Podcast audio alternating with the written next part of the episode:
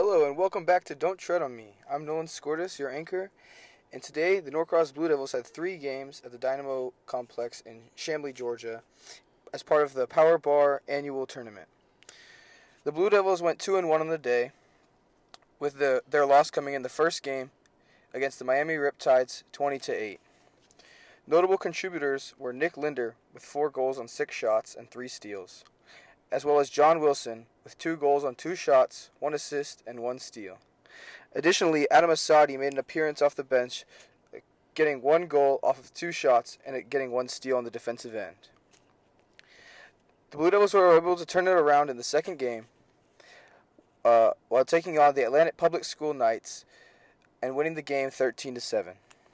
Notable contributors include Sage Shaw with three goals off of six shots and two steals on the defensive end. Nick Linder had one goal on three shots with three assists and a whopping nine steals in the second game. John Wilson scored three goals off five shots and had two steals.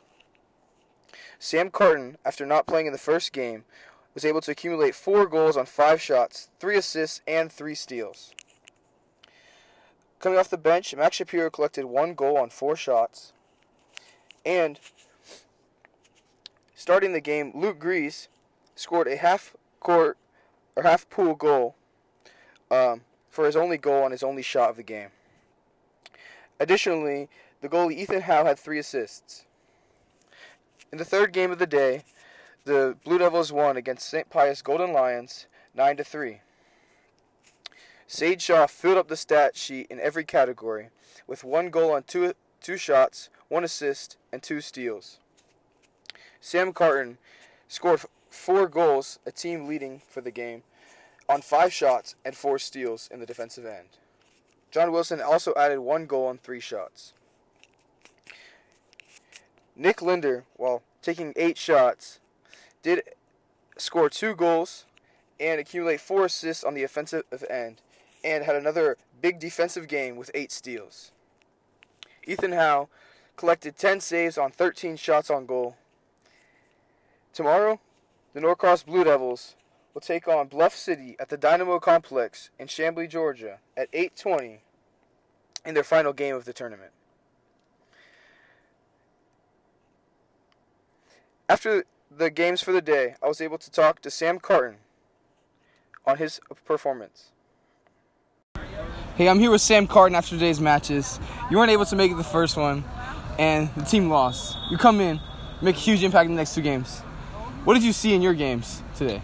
Well, you know, it's really more about the team than the individual. Um, you know, it's really just about my teammates doing their job and me doing mine.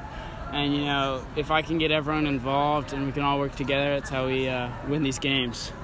Yeah.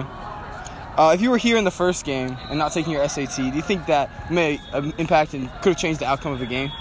Well, you know, I'm just one player on this roster at twenty, and so, uh, you know, I think uh, sometimes you lose games, sometimes you win games. I think the most important thing is for us uh, staying together as a team, and uh, looking forward to tomorrow. All right, good luck. Overall, the boys played pretty well on the day, and were able to respond to adversity after losing the game, the first game, twenty to eight against Miami Riptides.